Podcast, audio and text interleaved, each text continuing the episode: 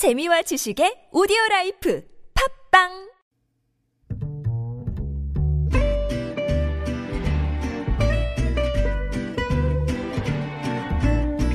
Good evening, everyone. Welcome to the evening show.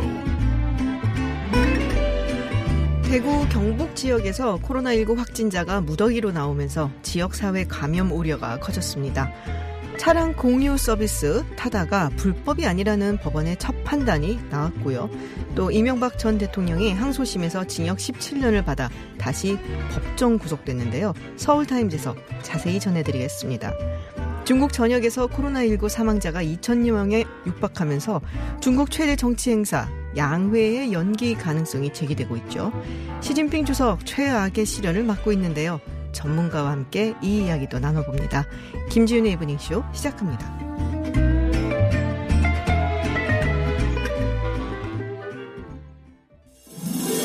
Welcome to Unfiltered. North Korea's latest CNN was given ex- 미국 오하이오 일본의 백색 국가 명단 should be on the air at 국내외 소식을 한 번에 들려듣는 뉴스 서울 타임즈 네, 서울타임즈 시간입니다. 오마이뉴스 박정호 기자 그리고 정상근 기자 나와 계십니다. 어서 오세요. 안녕하십니까? 네, 그리고 한 분 더 모셨습니다. 어, 하루 새 대구 경북에서 확진자가 18명이나 나오면서 우려했던 지역사회 감염이 현실이 되는 것이 아닌가라는 이야기가 나오고 있습니다.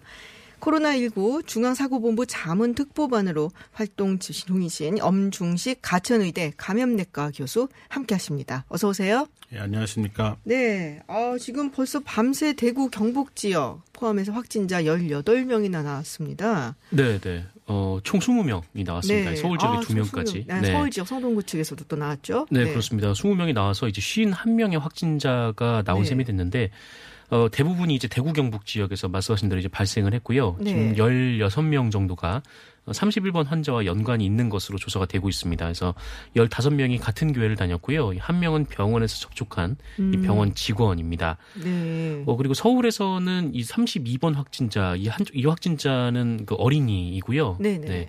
20번 환자의 딸이자 15번 환자의 조카입니다. 아, 어, 그리고 40번 환자는 서울에 거주하는 77살 한국인 남성인데 어, 해외 여행력이 없고 또 다른 확진자와 접촉한 이력도 없는 것으로 네, 그렇게 아, 알려지고 있습니다. 이런 경우가 사실 가장 좀 무서운 거잖아요. 네. 해외 이력이 없고 여행. 어, 네. 그리고 오늘 이제 많은 분들이 확진 판정을 받았는데 이 반면에 오늘 4명의 확진 어, 판 어, 4명의 확진 환자가 격리 해제가 음. 됐습니다. 그래서 네네. 6번, 10번, 16번, 18번인데 어, 이주간 더 이제 16번, 18번 환자는 모녀 환자로 이 전남대병원에 있다가 네네. 퇴원을 했고요. 어, 6번 환자와 10번 환자는 부부인데 이 퇴원 일은 아직 결정되진 않았습니다. 네. 자, 지금 대구 측이 지금 그래서 굉장히 네. 혼란스러운 상황인데 권영진 대구시장 긴급 브리핑이 좀 있었어요. 네, 이권 시장이 대구시정을 코로나19 대응 비상체제로 전환 운영하겠다라고 오늘 브리핑을 통해서 밝혔는데요. 네. 필수 업무를 제외하고 모든 대구시 공무원을 코로나19 대응에 투입하고 음. 특히 코로나19 고위험 집단의 집중 관리 대응반을 운영하겠다라고 강조했습니다. 뭐 재난관리기금, 예비비 등 가용 재원을 최대한 동원하겠다 네네. 이런 말을 덧붙였는데요. 아울러 중앙정부를 향해서 특별 대책반 파견, 필요한 역학조사와 의료 관련 인력 지원, 뭐 음압 병실 확보 이런 여러 가지 지원을 요청했습니다. 그렇군요. 자, 교수님, 지금 대구에서 지금 나온 31번 환자 이런 경우는 슈퍼 전파자라고 봐야 되는 건가요?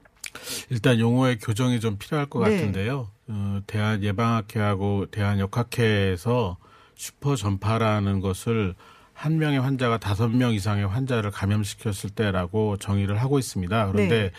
이 슈퍼 전파는 그 감염자의 특성에 의해서 발생한다기보다는 그 감염자가 어, 어떤 상황에 있었느냐. 그러니까 밀폐된 공간에 많은 사람들과 네네. 아, 밀접하게 접촉을 하는 것이 집중적으로 일어났을 때 나타나는 음. 상황입니다. 그러니까 환자의 요인이 아니라 상황의 요인이기 때문에 네네. 슈퍼 전파 상황이라고 우리가 얘기를 합니다. 음. 아, 아, 그래서 이 경우는 이제 슈퍼 전파 상황은 맞다고 볼 수가 있겠고요. 네네.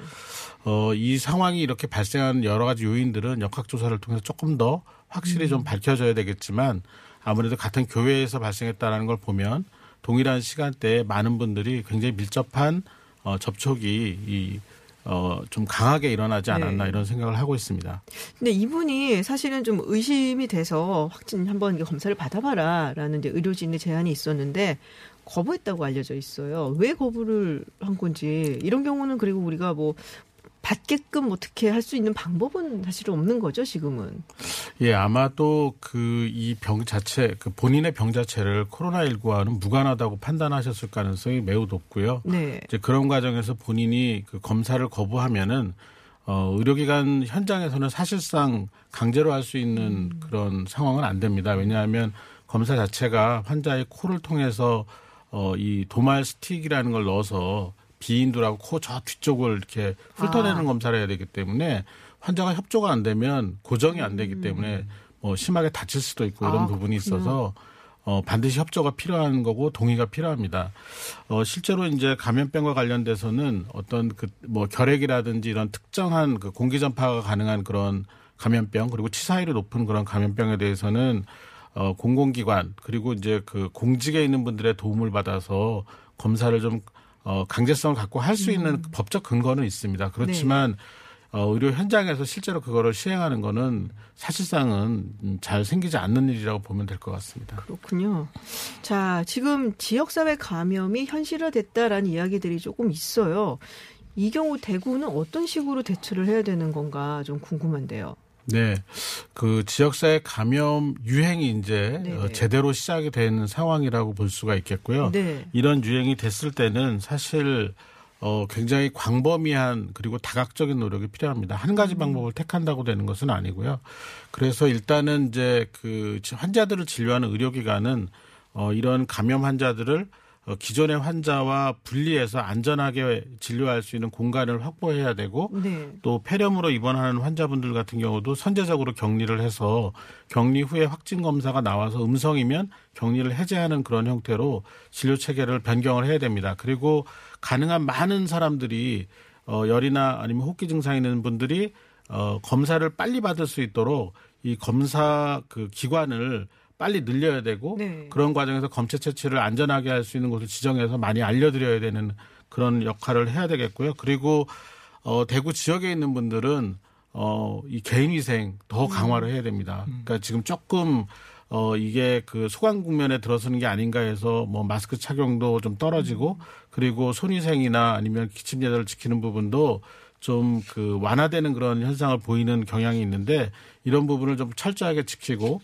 특히 이제 마스크 같은 경우는 본인, 본인이 호흡기 증상이 있을 때는 꼭 착용을 하고 어 그리고 이제 사람 많은 곳이나 어떤 그 사회적 활동을 이런 호흡기 있을 때는 좀 자제하는 형태로 어 좀 가야지 아마 소, 이, 이 국면을 네. 빨리 넘길 수 있지 않을까 생각을 합니다. 이게 사실 뭐 우한처럼 우리가 봉쇄를 할 수는 없잖아요. 그러니까 아마도 그 안에 계신 분들 또 이렇게 교류를 자꾸 하시는 분들은 아- 알아 서 사실 좀 조심을 해야 되는 그런 뭐랄까요 자발적인 행동에 의지를 할 수밖에 없겠다라는 생각이 좀 드는데요.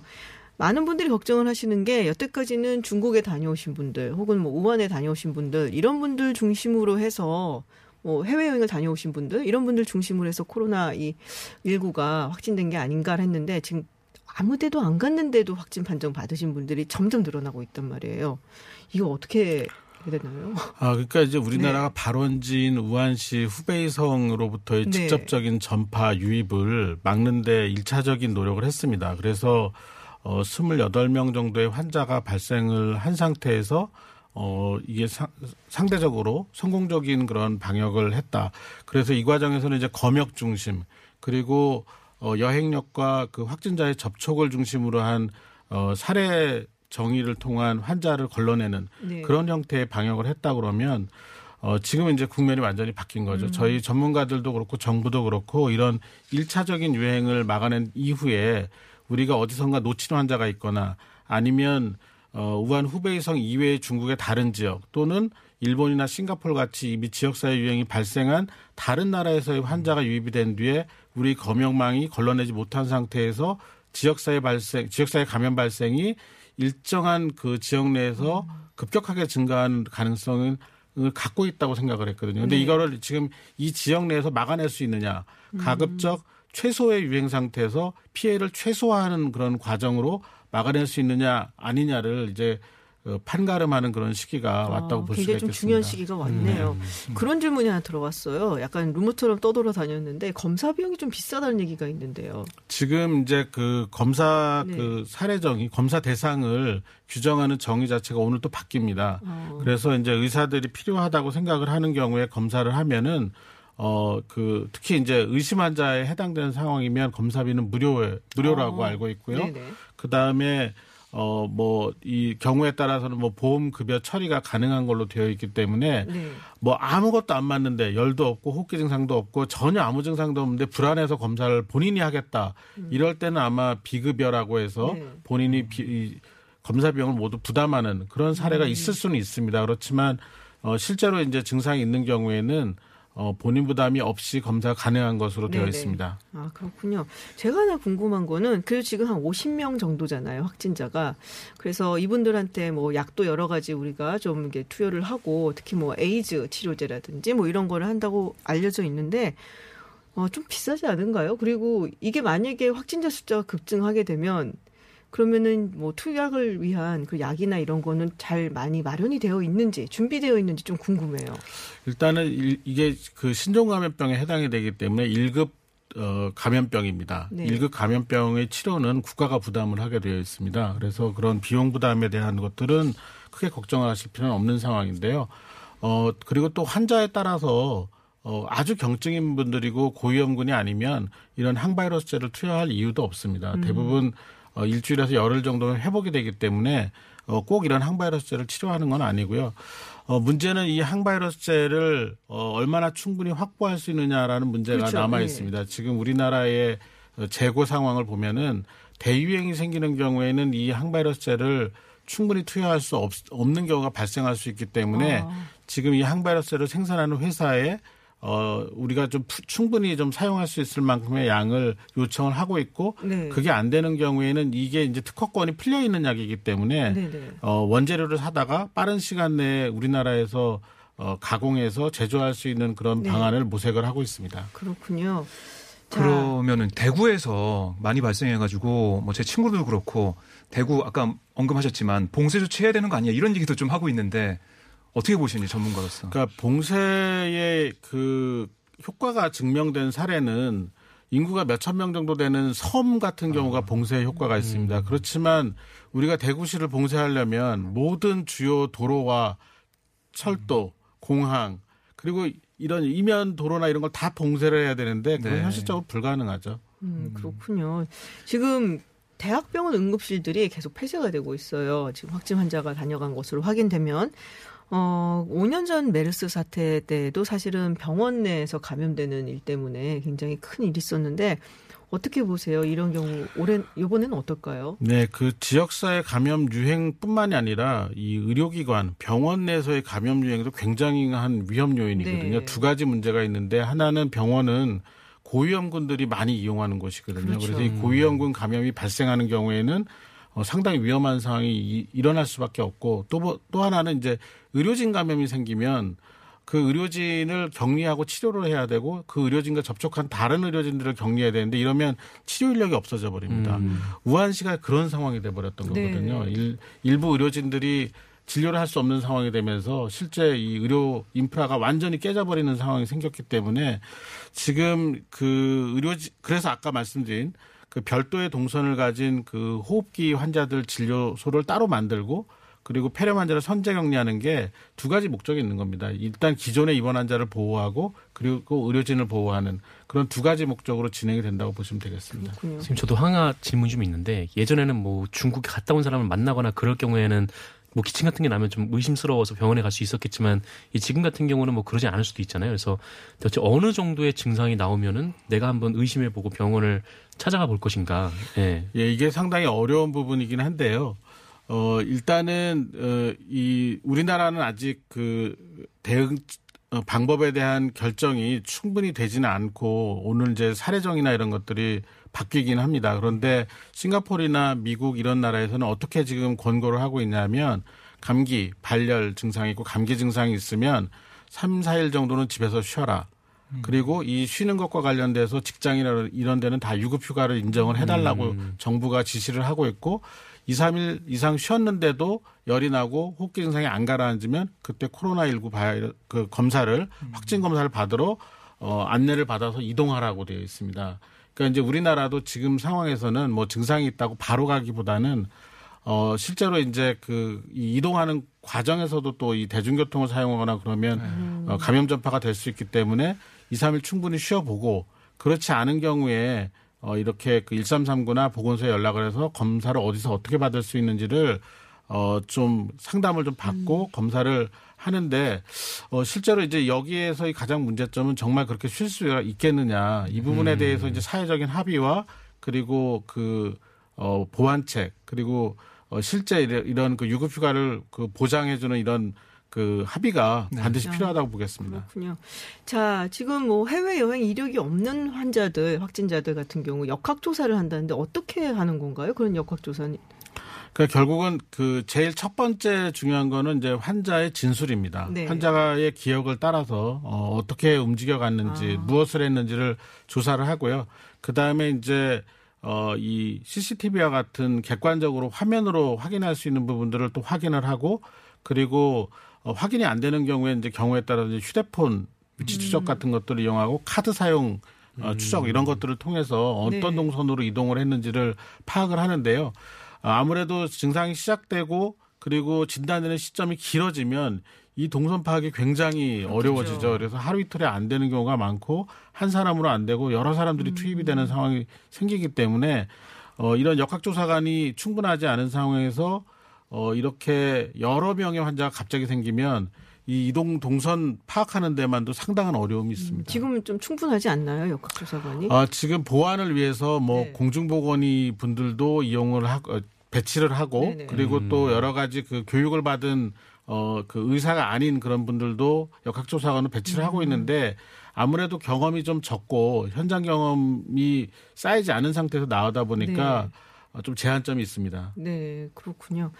자, 오늘 엄중식 교수님 아, 모시고 여러 가지 이야기 많이 나눠봤습니다. 우리 청취자분들도 그렇고 우리 기자분들도 오늘 궁금하신 내용들 많이 들으셨을 거라고 생각이 됩니다. 여기서 우리 엄중식 교수님하고는 또 인사를 나눠야 될 것 같아요. 교수님 오늘 고맙습니다. 감사합니다. 네, 교통정보 듣고 돌아와서 이야기 이어가겠습니다. 퇴근길 많은 라디오 방송 중에 당신의 선택은 TBS FM 김지윤의 김지윤의 김지윤의 이브닝 쇼. 네, 서울타임즈 돌아왔습니다. 어, 총선 이야기를 조금 해보도록 하겠습니다. 고민정 전 대변인, 어, 동작으로 가는가, 어디로 가는가 네. 했었는데, 음. 결국에는 지금 추미애 장관 지역구로 광진이죠. 네. 네, 출마하게 됐네요. 광진을로 을. 가게 됐는데요. 그 민주당은 이렇게 설명했습니다.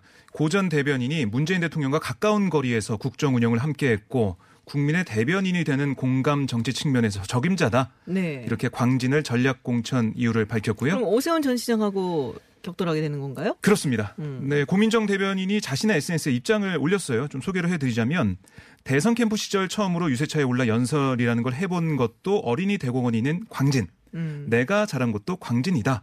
많은 우연들이 내 고향 광진으로 향해 가고 있었다. 아주 오래전부터 운명처럼 내 삶에 예정돼 있었던 것은 아닐까 하는 생각을 해본다라고 뭐 소감 밝혔고요. 네. 그리고 이제 본격적인 싸움이 시작된다. 쉽지 않을 것이다. 특히나 상대 후보는 정치적 경험도 삶의 경험도 많으신 분이 더더욱 그렇다.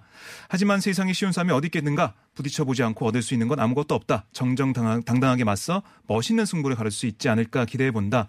대한민국 정치의 희망을 광진을에서 보여주고 싶다. 이런 입장을 밝혔습니다. 그렇군요. 이탄인 전 판사 같은 경우도 지금 전략 공천지가 정해졌다는 얘기가 있는데요. 네, 불출마를 선언한 표창원 의원 지역구 용인정입니다.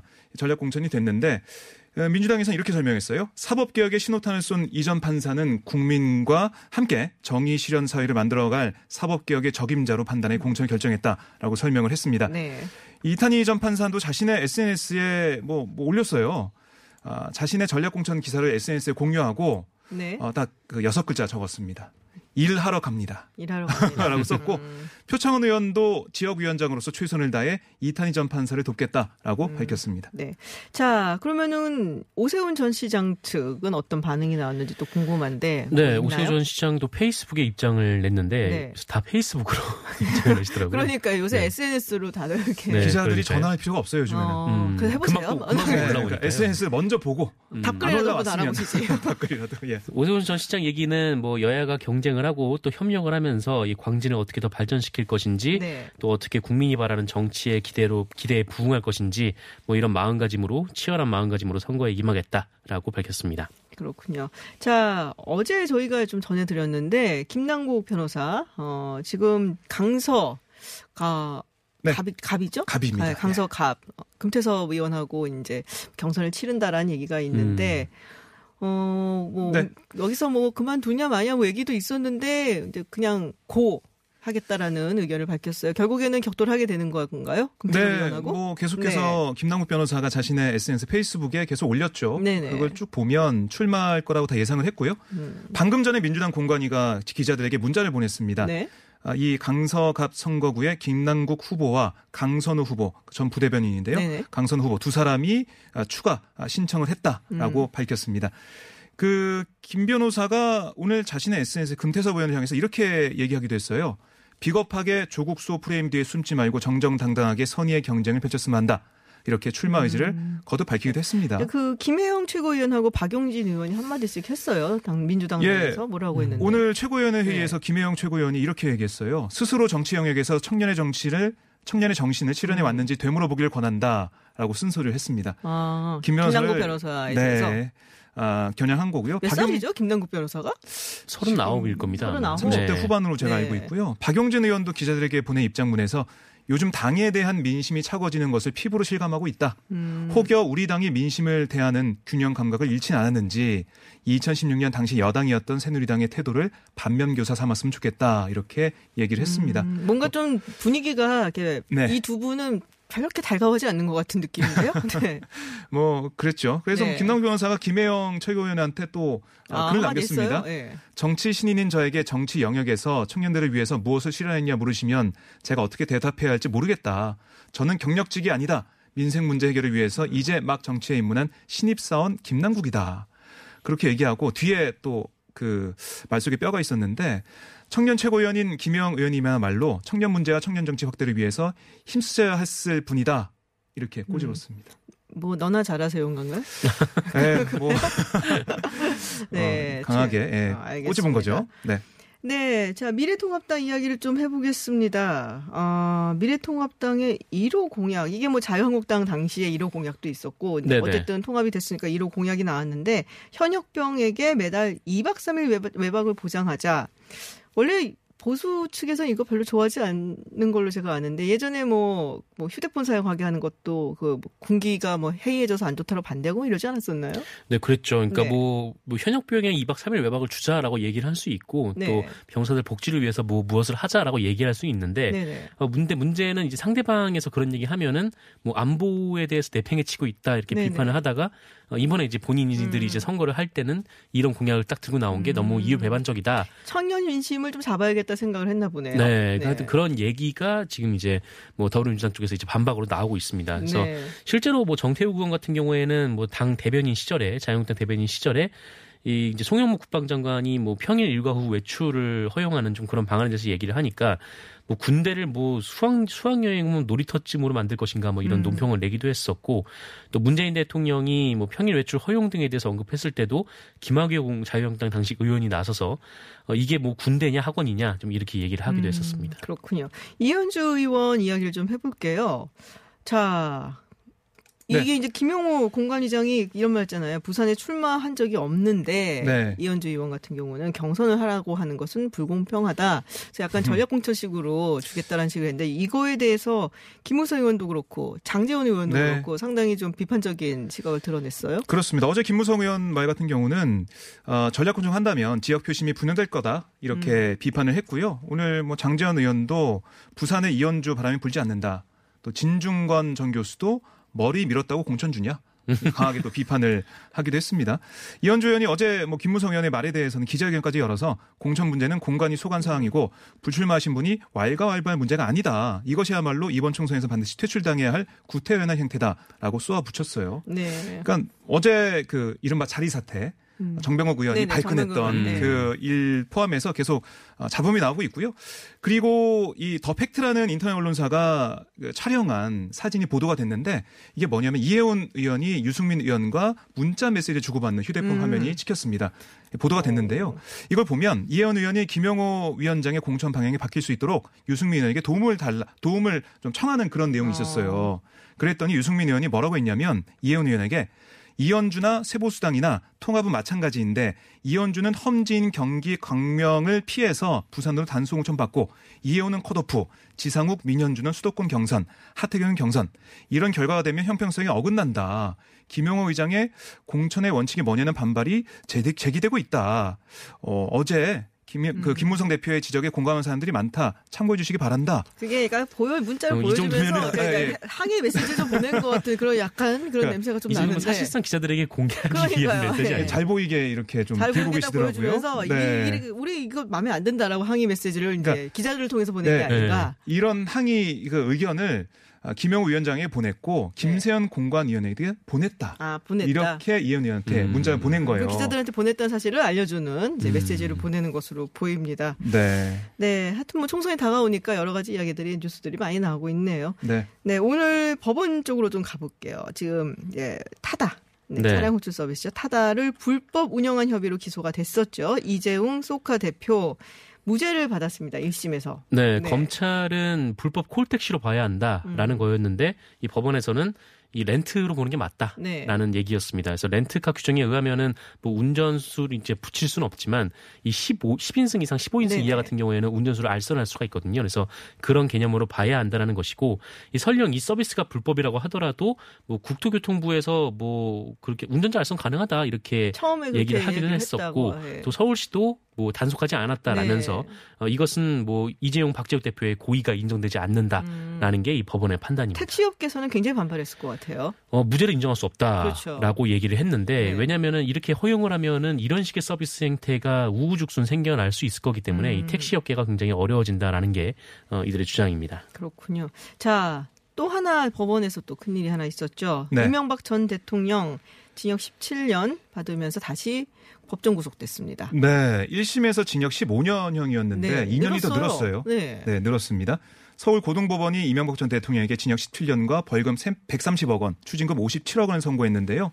그러니까 이게 대통령 재직 중에 저지른 뇌물 범죄는 분리 선고해야 한다 원칙에 따라서 음. 뇌물죄에 대해서는 징역 12년과 벌금 130억 원, 나머지 범죄에 대해서는 음. 징역 5년을 각각 선고한 겁니다. 네네. 재판부는 뭐 이전 대통령의 책임이 분명한데도 반성하는 점이 안타깝다. 이렇게 지적하기도 했습니다. 따끔하게 음. 얘기도 했고요. 네. 어, 이 재판부가 다스 자금 349억 원 가량을 횡령한 혐의에 대해서 유죄 인정 액수를 1심보다 5억 원 가량 늘렸고 그리고 1심에서는 횡령 범행이 포괄일죄에 해당하지 않는다면서 일부 개별 범죄에 대해서 공소시효 어, 그 따른 면소 판결을 내렸는데 항소심에서는 이게 포괄일죄에 해당한다고 판단했습니다. 그래서 더 늘어난 법 그래서, 그 네. 상황이 있고요. 또 결국 다스 자금 252억 원의 횡령한 혐의가 항소심에서 유죄로 인정이 된 겁니다. 아, 다시 들어가기 진짜 싫을 텐데. 네, 법정 구속이 됐고 다시 들어갔고요. 네. 그리고 이전 대통령이 삼성 측이 대납한 다스의 미국 소송비 67억 7천만 네. 원에 대한 횡령 혐의도 받는데요. 이게 항소심 과정에서 51억 원의 삼성 뇌물이 추가됐고 재판부는 전체 삼성 뇌물 가운데 89억 원을 유죄로 인정을 한 겁니다. 네. 자, 마지막 소식 전해보죠. 하정우 씨. 네. 최근에 네. 프로포폴 투약 의혹에 대해서 해명을 내놨는데, 네네. 네. 저는 요- 여기 있는지도 몰랐어요, 사실. 아, 네. 어, 이름이 안 밝혀졌었는데 그냥 유명, 네. 유명 영화 배우다라고 유명 했었는데. 예. 어, 이것도 그 강용석 변호사가 하는 그 유튜브에서 아. 이름을 공개를 했나? 네. 아마 그랬다고 하더라고요. 근데 어, 어쨌든 이 하정우 씨 관련해서 이 소속사가 입장을 냈는데 불법 투약은 아니었고요. 이 얼굴 흉터 치료 중에 이 수면 마취를 위해서 투약한 것이 전부다. 네, 이렇게 입장을 밝혔습니다. 수면 마취를 위해서 투약을 했다. 네, 그러니까 치료 목적으로 투약을 했다. 네, 음. 치료 목적에서는 이 프로포폴이 합법이니까요. 그러니까 음. 불법 투약은 없었다라는 게 하정우 씨 측의 주장입니다. 근데 이게 피부 내 성형외과 아니었어요, 거기? 그러니까 저도 잘 이해가 안 가는데 소속사 입장을 들어보면 이게 너무나 강한 레이저 시술이었기 때문에 그 원장의 판단에 따라서 이렇게 마취를 했다. 음. 이렇게 설명하더라고요. 해당 병원이 좀 레이저 시술로 유명한 네. 아, 병원이라고 그래요? 하더라고요. 근데 어. 네. 그 전적으로 이제 병원 판단에 맡긴 거다 이런 음. 입장인 겁니다. 알겠습니다. 자, 기생충 봉준호 감독 그리고 배우들의 기자회견이 생중계가 됐었는데 저희가 시간이 좀 부족해서 전해드리지는 못하고요. 내일 청와대에서 봉준호 감독 문 대통령을 만난다고 합니다. 박종호 기자, 네. 네, 잘 취재해서 내일 전해주세요. 네. 알겠습니다. 네, 지금까지 정상근 기자, 오마이뉴스 박정호 기자였습니다. 고맙습니다. 고맙습니다. 고맙습니다. 유쾌한 시사 토크 이브닝 쇼. 유튜브 TBS FM으로 들어오시면 실시간으로 방송 보실 수 있습니다. 방송에 참여하고 싶으신 분은 50원의 유료 문자 샵 0951로 보내주세요. 여러분의 의견 언제나 환영합니다. 시사 뉴스가 조금 더 유쾌해집니다. 이브닝 쇼.